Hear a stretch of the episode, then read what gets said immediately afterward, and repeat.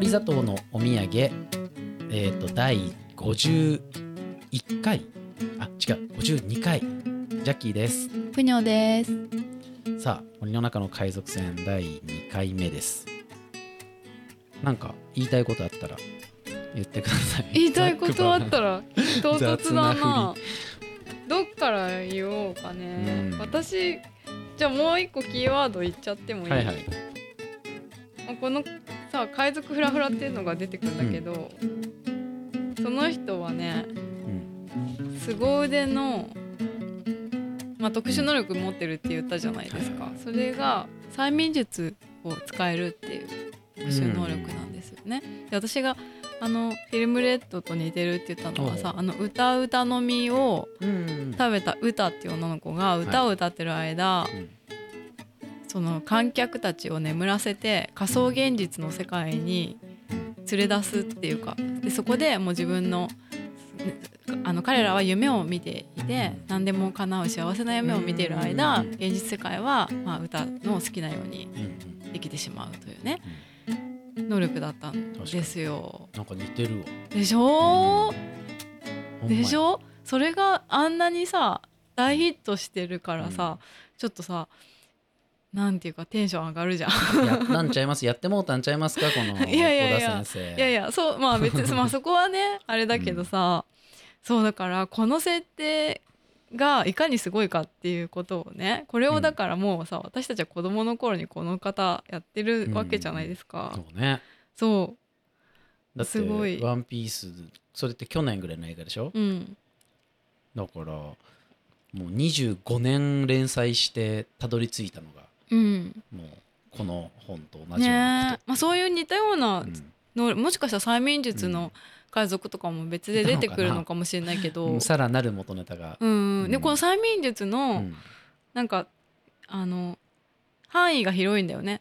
うん。だからもうその船全体とかを催眠術にかけられちゃうから、そういうところがあの仮想現実に導くみたいなにね。そのスケールが、ね。スケール感が。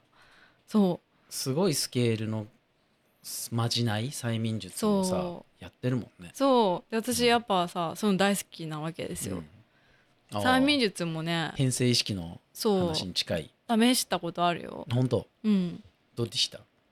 やっぱね自分にかけるのが難しい。え自分にかけたの？だから私セルフあの自炊。自炊催眠自自炊炊したいから。自炊催眠にしたんだ。そうそう。自己暗示をかけたかった。なるほどなるほど。うん、でもね難かった。やっぱね意識例えば私だったら、その、まあ、摂食障害だった時があるから、その食欲をコントロールするために催眠術でどうにかならないかと思ったんだけど、うん。やっぱりそのそこにフォーカスするとさもうそればっか考えちゃうから逆効果っていう全然自分にはかけられなかったし、まあ、他人にはさすがにかける勇気なかったしかかかけてほしいとは思ったんだけど、うん。かけられる人とかもいないじゃん。うん。だからねかかったことも結局ないですね、うん。でも私一時期その催眠術の本を図書委員だったのでお。勝手に仕入れてすげえ。学校に。すごいよ、うん。松岡圭介さんだったかななんか催眠術の有名な人がいて、うん。よく読んでましたね、だからうん。すごいこの催眠術っていうのが出てくるのとかもうんうんやっぱテンション上がりますよね。このなんていうのオカルトなうんまあでも物語にはよく出てくるのかな、まあでもさね魔法とかじゃなくてさ催眠術っていうのがいいじゃん。だから難しいギリギリ現実的っぽいことを言ってんだよねそうそうなのそうなの。催眠術ってことを使うことによって魔法使いだったんだよじゃなくてそう魔法は前の巻では魔女って言ってるくせに。そうだね。あの魔女の魔法はさ、うん。本当に魔法だもんねなんか、そうだよね。椅子を昆布みたいに変えたりさ、うんでもあの二重人格とかうん。多重人格とかも私興味あったから、そこまでは現実的だもんね。そうあれ精神疾患としてあるじゃん、ありえるっていうさ。でさその多重人格変わった時はさ外国語が喋れるとかさそのその人が持ってないはずの能力が出てくるとかね。そういうのもさなんか実例としてあったりするみたいで。うん。やっぱちょっとリアルっていうかさ。そうでこの催眠術っていうのもリアルじゃん。そううん。やっぱりリアリティとうん。そのファンタジーっていうもののバランスがやっぱり極めて良いうん。あの作家なんだと思うんですよね。そう。そうなのそうなの。うん。そう。なんかやっぱねいろんなねリアリティがあって、うん。そう細かいんだよね。なんかその港に入れてもらえなくなったから小さいボートで水や食料品を運んでいましたみたいなうのんとかも、それはもう別にその説明しなくても、うん。みんなそんなには気にしないところなんだけど、うん。そういう風にするとすごいリアリティとか生活感とか、うん。短さみたいなうん。生活っていうものが近くぐっとその人たちをなんか身近に感じられるような感じがするし。となんか実際この海賊が横行してた時代っていうのが、うん。王様がもうとんでもない理不尽なうん時だったんだって、うんうんうん。まさにそういう話だよね。そうそうそうそう。そう悪い大臣がいてみたいな話だもんね。そうそうそうそうそう。でなんかさ海賊にならざるを得ない人とかもいて、なんか海賊の方がんなんなら民主的だったので国がもうなんか例えば戦争するっていうとその辺にいるあの若いの勝手にと誘拐してうん。兵士にするみたいな時代があってイギリスとかではね。でそういう時に海賊たちっていうのはそのなんていうか能力がある人たちの中でうん。全員が乗組員全員が能力があるから、うん。その人たちは平等な権利を持ってたの。はい。で民主的にその全員の意見を聞いてリーダーを選びうん。リーダーがまあ弱かったりなんか勇気がないっていうそういう意見が出たら降ろされるみたいな、かなりその能力主義のあの今の現代に近い民主制をねうん。かなりあの初めの方にあ大昔からね、あの海賊船で行われていたっていううん。話を最近あの海賊の経済学っていう本をあの YouTube で紹介してる人がいてそうちょっと読みたいなと思うんだけどね。そうそうだからなんかそういうのとかもなんかさあ本当にこういう感じなんだなみたいな。その傍若無人な権力者がうん。なんかあのとんでもない理不尽なことしてきて、でまあ仲間と海に出てみたいなね、うんなんか実際そういうことがあって、まさにだね本当にね。そうそうそうそうそう、こういうこともさきっとたくさん調べて書いてるのかもしれないけど、ううんんリアルだなと思って。ね。この成り行きとかもちゃんと書いてあるじゃん。そうそうそうそう。うん、疑問点がほとんどそうなんか海賊王に「俺はなる」で海賊になってなくてあ別に批判してないからね。あの海賊なんか別にやりたくないんだけ海賊とはだからねそうそうそう。うん。なんかもう海賊にされちゃったんだよね。うんひょんなことからね。うん。みたいな。なんか。これもねやむにやまれずそ生活できねえからそうそうそ興行を売ってううん。代わりにちょっとお金いただきうんますってういうん感じだもんね。うん。うんでこのなんかそうこういうのってさ別にさよくあるのかな？どれが？こういう設定。その権力者うにん。歯向かって、あーまああるっちゃあるかもしれないけど。うん。うん。なんかかなり危険思想ってなったりしそうだなと思って。危険思想。なんていうのかいやなー危険思想でいうと76ページ見ていただくとですね、うんうんうん。あのハラペーニョ国っていう国がいかに暴政を振るっていたかみたいなような話が出てくるんじゃなかったかな、まあ暴政って感じじゃないかな。ああそうなんか冤罪をかけられたりとかね。あとここの事情も僕すごい好きで、うん。あのどうしてハラペーニョ国がこういう嘘をついたのかっていう理由まで書いてあるんだよねああそう。だね。そのハラペーニョは貿易で成り立っている国だからとかって言ってちょっと難しいじゃない、うんうんうんなんか国のメンツを保つためそうそうそうにそう。大して悪くないやつをうんうんうん。悪者に仕立ててとかね。そういうことなんかこう大人の事情み大たいな。人の事情が書いてあってちょっと大人っぽい作品だなとはちょっとなんそう。か全巻に引き続きそうなんだよ、大人っぽいで言うとね、うん。未成年飲酒出てくるじゃないですか。あどこだっけ？え未成年飲酒。そのえもうこれはこれはでも読者びっくりするからちょっと若干ネタバレだなあんま言わないでと。未成年飲酒シーンあるじゃんちょっと。思い出してあ思い出して。え？どれ？未成いや違う違う違う。未う成年飲酒。ぜだ、まあ、おそらく未成年であろうという。ここ？ここ？えーっと違うもうちょいとした香り付けっていうさちょいとしたか目次見て目次。あ 本がないから。れか。これか。ちょいとした香りの効き目っていう。まあだからそこそこでよかったのかな。うんうんうん。そうそう。うあ。これも作劇の巧みさというかね。ここでうん。その未成年飲酒っていうのをやることによって物語がうん。トントントンと動くと、うーん。その本来ならこんなにスムーズに話は動いていかないのにあの酔っ払ってバグってるからガンガン話が進んでまたここでも編成意識をうん。ね出てきますね。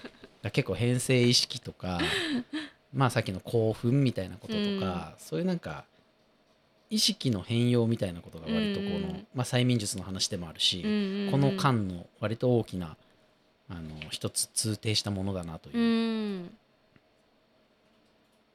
本当だ。うんなんでこんなにさ、出てくるんだろうって逆にちょっと思っちゃった。何が？こういうその薬を 飲ませて眠らせるとか。そうだね。いや例えば「ドラえもん」とかもさ、うん。異様に薬が多いの。あそうなんだ。薬を飲んだだりするっていうのがさ話を運ぶのに。もうちょうどいいし、ねうん。ただね最近ね例えば「ドラえもん」だと、うん。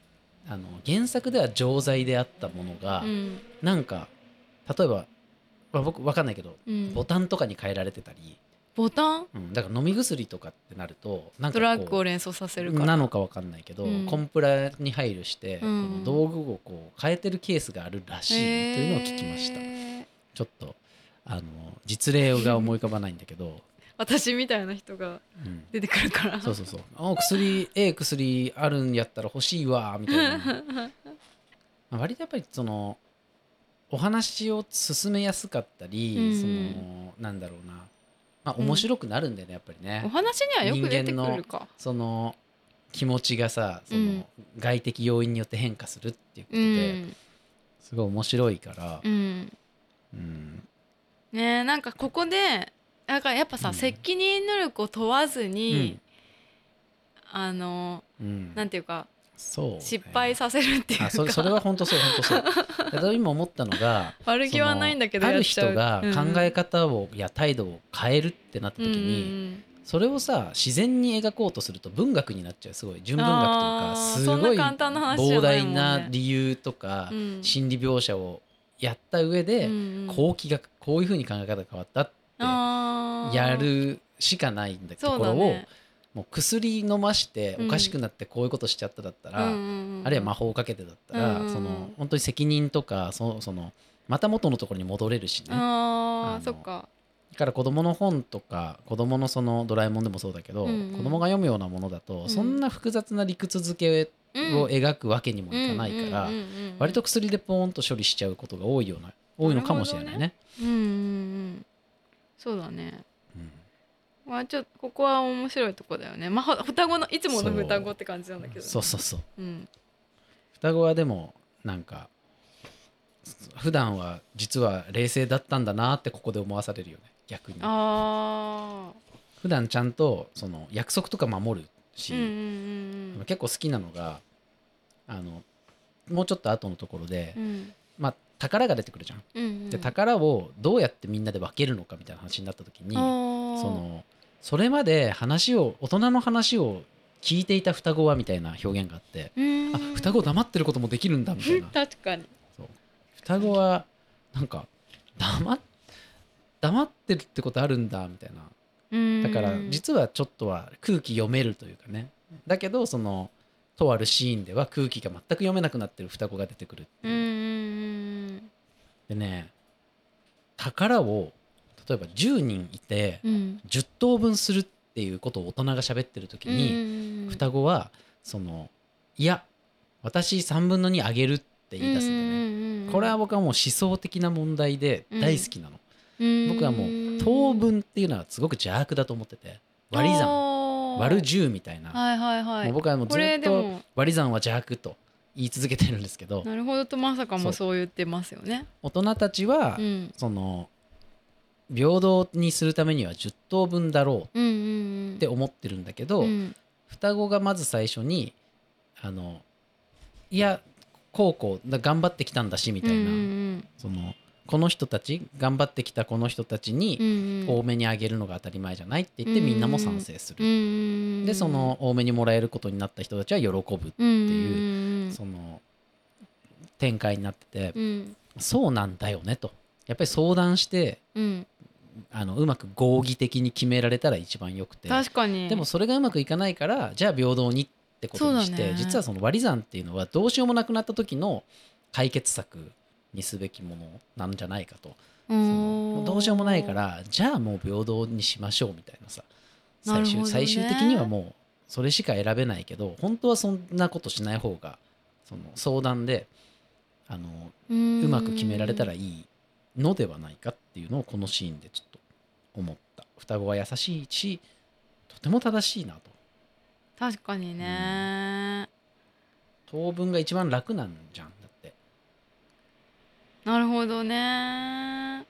そうね。まあでもなんか別に例えば私うんまあ人と一緒に仕事する時にやっぱそこは当分ってことはあんまりないかもしれないからうんはそのやっぱ何割ずつみたいな。そこは相談になるよね。相談このぐらいの仕事量だし、うんうん。まあこういう事情があるから、うんうん。じゃあこうこうこうかなっていうふうに考える、ね。まあでも基うん本確かに私は人から、まあ、持ちかけられることが多いんですね。仕事の依頼があって、でこのぐらいの報酬でどうですかみたいなのに、何も言えないっていうかそのまま受け入れ、うん。相談しようって気気がまず起きないっていうか、まあそうだからここで確かに相談っていうことになるのは、すごくなんか先進的な考えというか、まあけ健全だよね。健全だよね。で最初はある種叩き台として、うん別に最初ポットさんが言い出すんだったかな、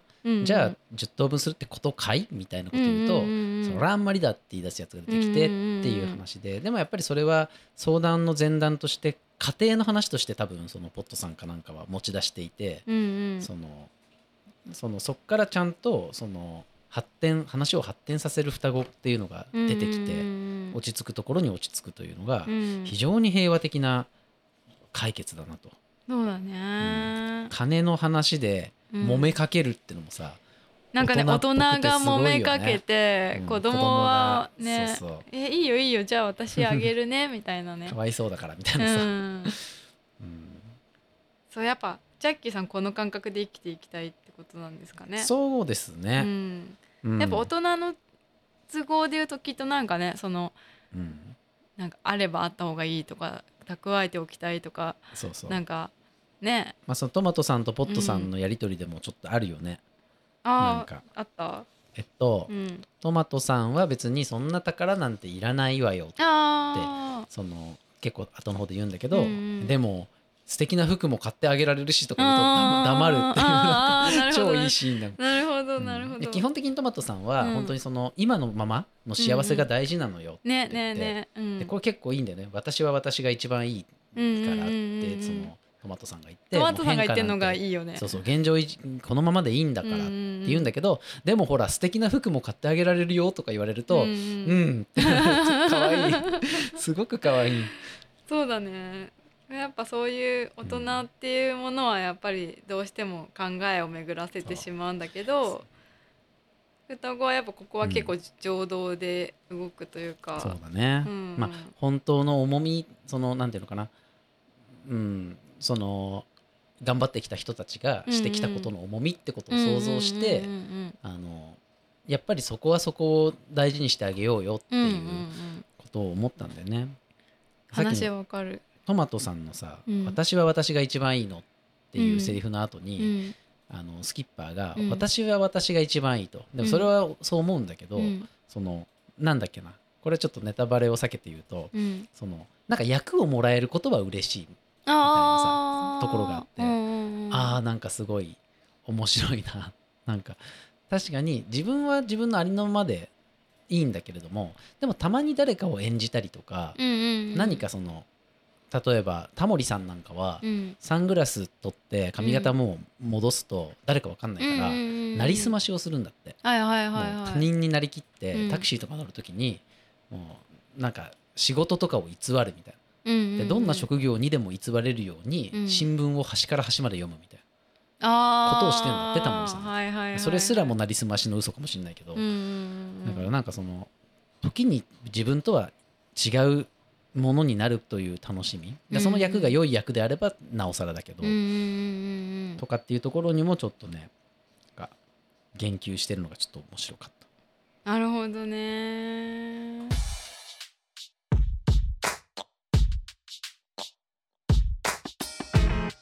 氷砂糖のお土産。やっぱこう変化が楽しめるっていうのもうん。子供ならではなのかな。まあこれが難しいところでやっぱりその、うん。トマトさんっていうのはここの、この間でも明らかになるんだけれども、うん。やっぱりこの森の中で最もその保守的というか、うんうやんっぱりこのままでいいじゃない。どうして変える必要があるの、っうんうんていう人で,、うん。で例えばギーコさんって、うん。えっと、さっきね好奇心の話をしたじゃん。そのうん。スキッパーとトワイエさんがすごい好奇心に満ちている、うん。そして双子ももちろん好奇心の塊。うん。でギーコさんもね、うん。あの森の中でとあるものを見つけるでしょ、うんうんうんうん。その時にそのえっとそのとあるものの端っこが見えて、うん。そこまで行こうって時に鶴を切り開いてそこに行くっていう表現があって、うん。だから自分が気になってるもののためにわざわざ鶴を切り開いてまで進んでいく。冒険心そうが冒険心探検心探求心好奇心。そういったものが描かれててうん。やっぱこういう人たちは要は新しいものを求めてる。うん。今まで自分は知らないものを求めて。うんうんでギーコさんはなんかそのをその場所を秘密の場所としてうんうん。やっぱりお茶を入れて飲むんですよね。いあー。やー素晴らしい。うん。カットがありますね。うん。イラストが、そうそう。ギーコさんも寡黙なんだけど本いい、ね。当にいいよね。うん。この名この間にもね僕の大好きな名台詞がありますけどね、どれどれかはそ言わないけど。言わないですか？えっとねこれをどこかでそのセリフを岡田さん本人が口にしてるのを聞いたことがある気がする。えー、そ講演会かなんか忘れそたけど。れ知りたいじゃん、うん。そんなこと言われたら。あるんだってところです。あー。えそれはギーコさんのセリフとして言ったの？そうそうそうそう。あ。へえあるんだっていうねイントネーションで言ってたのが今再生されうてる、ーんでそうそうトマトさんが保守的的なことって例えばその、うん。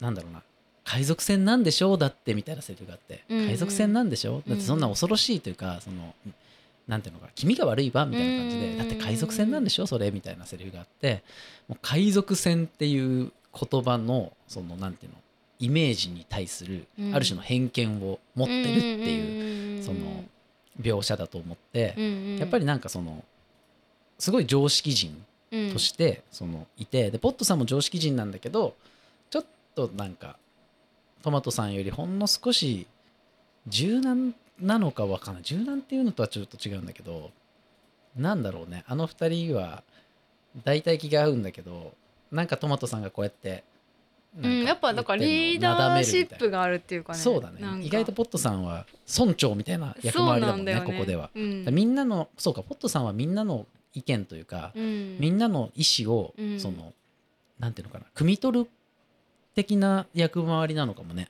この森で。その例えばトマトさんはちょっと気が進まないかもしれないけど、みんなはあるいはあの人はこういう気持ちなんだから、ちょっと協力してあげてよみたいな、そういうふうにその目配りをする人なのかもポットさんって。そうかもねうん。だから意外とさ、ポットさんが主導権。そうそうお金の話もね、やっぱり誰かが言わなきゃ、うん。言いにくいことを誰かが言わなきゃいけないみたいな。うん。でもトマトさんの言いなりだけどねポットさんって。そう だね。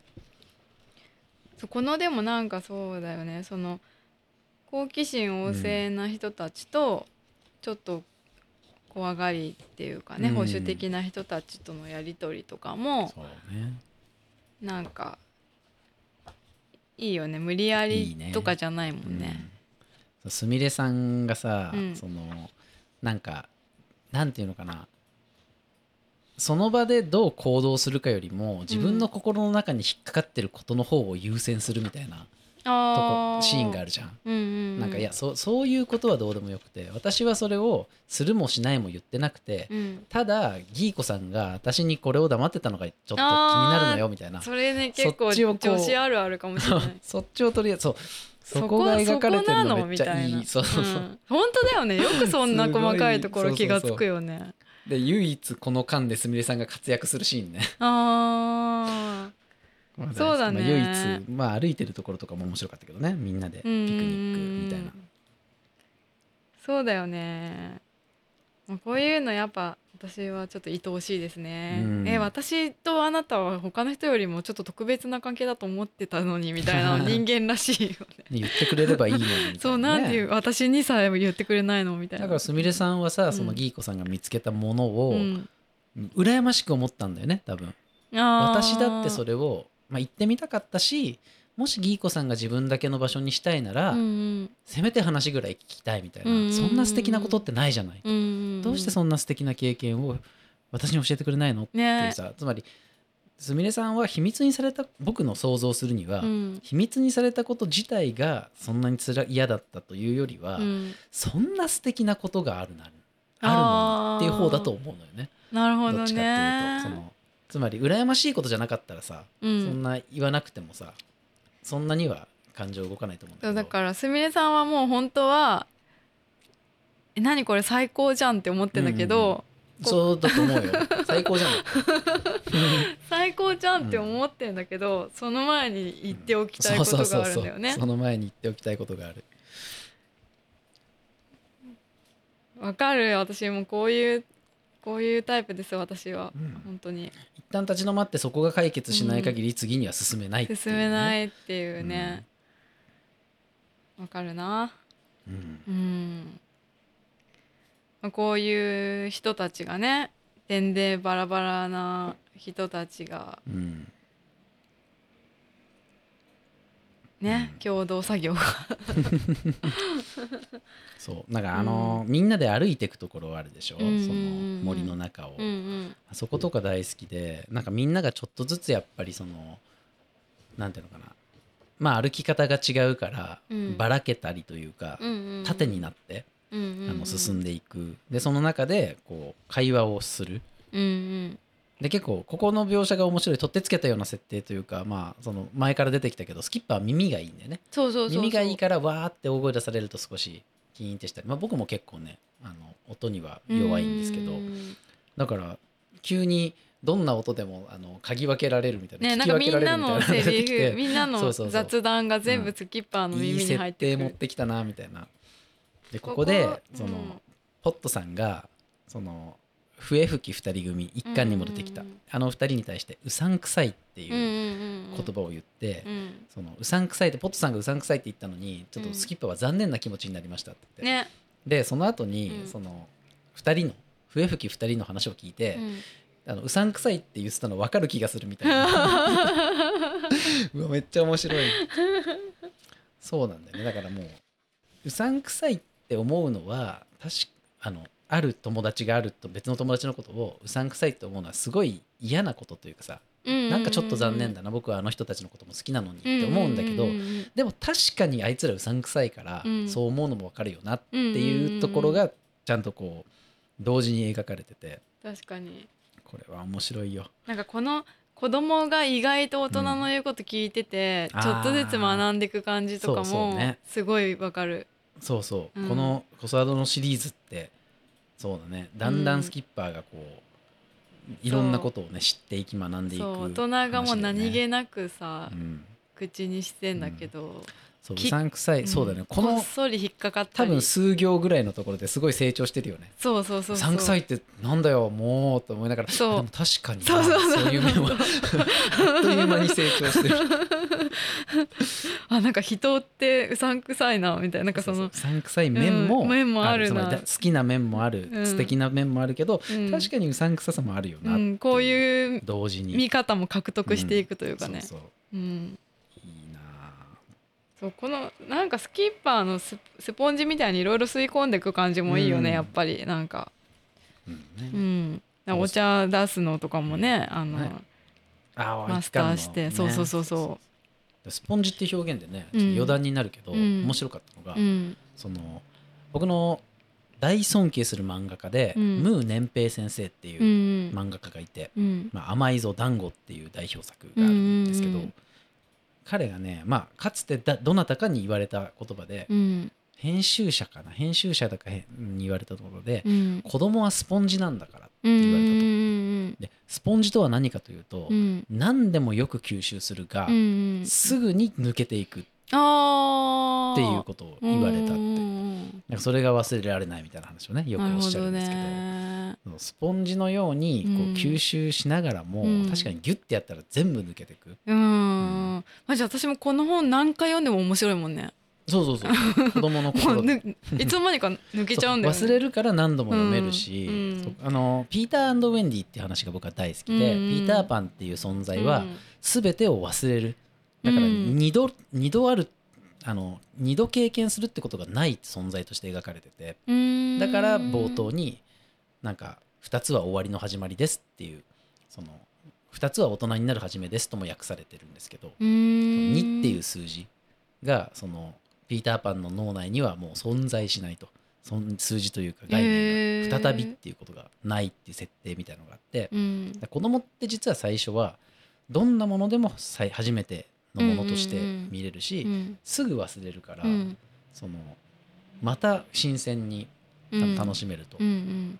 でもまあそれでもこう吸収して出ていったとしても例えばスポンジなんか使っていくとどんどん嫌な話汚くなるから何かは溜まっていって。だんだん、うん。なんていうかうーんとあなんかなんていうの？スポンジで例えると嫌だけど、うん。だんだん味が出てくるというかね定着していくものも定着していくものも当然あって、うんでまたまあいっぺん水出さないとさ、うん。次の水を吸収できないわけだから、うん。こうギュッギュッギュッギュッってやっていく中で、うん。何かがわずかずつつい蓄積してういく、ん。僕はやっぱり10代20代の頃全然自信がなかった頃に、何やっても自分が良くなっていく気配がないと。うん。そのんどんなに本を読んだって、うんうん。どんなにものを考えたり文章を書いたって、うん。なんか自分は向上していない気がする、うんだけどそれを積み重ねていくとちょっとずつ何かが蓄積していくと信じるしかないみたいな感覚で生きてた、うん。で今はそれをがやっぱり10年20年そうやってやっていくとうん。そういう証拠が出てくるから、うん。今は信じられるんだけど当時はもう無理やり信じるしかなかったみたいな感じ。スポンジ時代。うんうんうんうん。何も定着しない、そうだね。でもなんかこう設定だとかディティールだとかっていうの忘れてんだけど、うん。なんかここで感じた気持ちみたいなのはうん。そうそうそうそうあり続けるそうなんです。ようなね。それがまさにあの岡田さんがよく言ううん、あのドリトル先生のお話でその細部は結構忘れてたり、うん。自分の中でこう変容させてしまっていたりするんだけど、うん。そのドリトル先生のドリトル先生公開記を読んだ時の,、うん。その自分の人生を肯定されたというか、うん。背中を押された、うんうん。人間は信じられる、うんうんうん人生は生きるに値するとそういう気分気持ち、うんうんうんそういうのがやっぱり物語の役割なんじゃないかみたいな話をあどこかでされていたようねな。あーでもそうだよね。そういうものを得てるよ、うん私絶対この物語から。そうですよ、うん。うん、自分はこうやって生きていていいんだなとかいうかさ、うん、うん。だからいつまでも岡田准作品が僕は好きなのはもうん。うその、そうやって育てていただいたからっていうのはあるし、うん。今でも新しい作品が出ればこうおおなんて面白いんだってね。やっぱその児童書って絶対大人から子供への愛が入ってる気がする、うん。だからなんかちょっと癒されちゃうっていうか、まあ、癒されるって言い方単純すぎて好きじゃないんですけど、うん。何かやっぱりね満たされるのはそういうことだろうね。そうかもね。そのうん。むやみにこうひ引っ張り回して面白がらせろようみたいなのじゃなくてうなんかこの子たちの心に栄養を与えてあげたいみたいなそうですのがそうです。そういうのがある本がやっぱ好きで、うん。例えばじゃあここでこの登場人物殺しときゃ盛り上がるだろうみたいなのってさ、うん。僕「ワンピースで一番嫌いなのが クイナっていう登場人物知ってる、いや知らない。えっとね、うん。ゾロの幼なじみで、うん。その階段から落ちて死んじゃうの。うん。でゾロが出てきてしばらくして、うん。ちょっとしてそのゾロの悲しい過去みたいなので、うん。俺にはクイナという幼なじみがいた。とても仲が良かった。しかしあいつはある日階段から落ちて死んでしまったみたいなうん。感じのことを回想シーンで語るんだけど、うん。え今の女の子急に出てきて急に殺されたが？みたいな。読んでる側としては。でゾロに悲しい過去を背負わされる背負わすためだけにクイナという人物は想像されてあっという間に殺されちゃったわけ。ああ殺されちゃうんだ。殺されたって階段。から落ちて死んじゃ死んじゃうわけ。あーだから要は作者側からするとそのゾロの喪失感みたいな。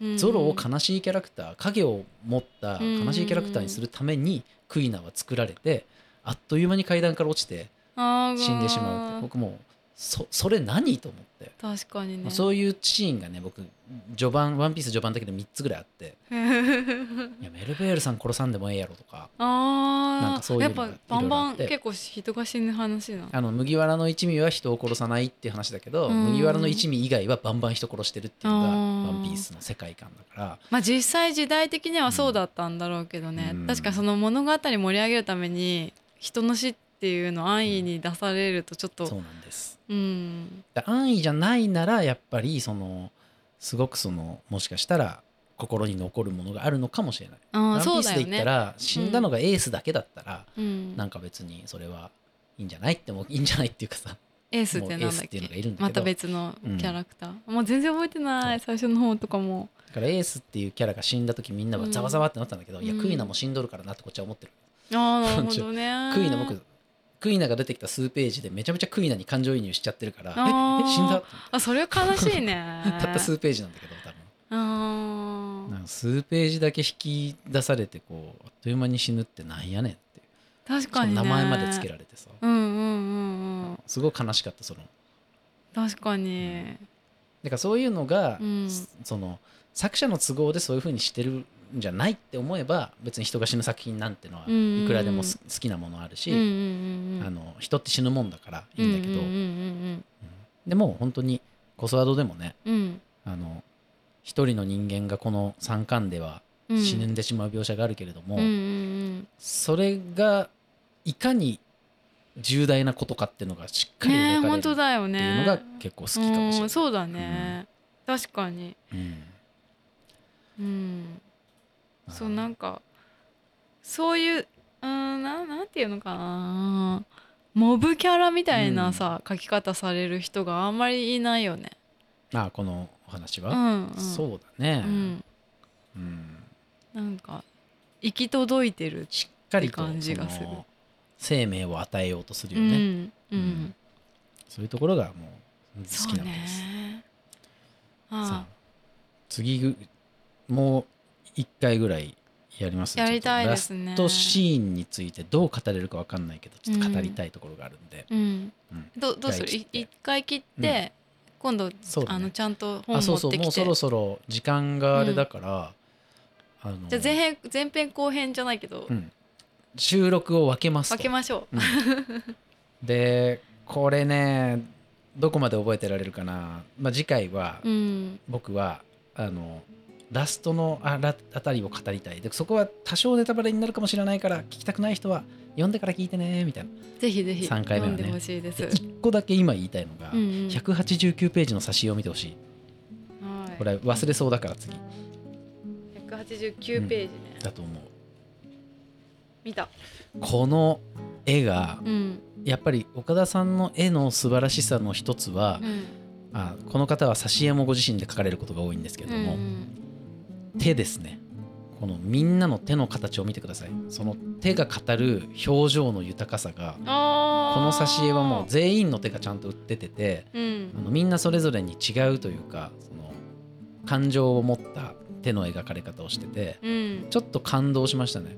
最初は双子のポーズおもろとか言って見てたらあなんかでもこのみんなの手の絵描き方すごいいいなと確かにね、やっぱり手が語る。特にね漫画家でいうと女性作家はすごい手を描くのにこだわるんだけど男性作家はそんな指手というか、うん、指の描き方にそこまでこだわらないみたいなその全体的な傾向があるらしくてだけど岡田さんのこの繊細な手の描き方、うん、手に描かれた物語なんていう作品もあるぐらいですからね。うん私一番最初にデッサンを、うんなんか授業でやった時に自分の手を見ながら手を描くってやつでしたね。やっぱちゃんと手をねそう手って描くの難しかった。難しいらしい、ね、うん、本当だね書き分けがすごい。書き分けてる本当だ。挿絵に僕は感動しました。うん、でこれがまあほぼラストシーンのところでして、うん、えー、皆さんあの次のしあの回までに読んできてください。宿題です。図書館に行けば必ずありますので、うん、そういったところかな。はい、うん、それでは今日のところは？これで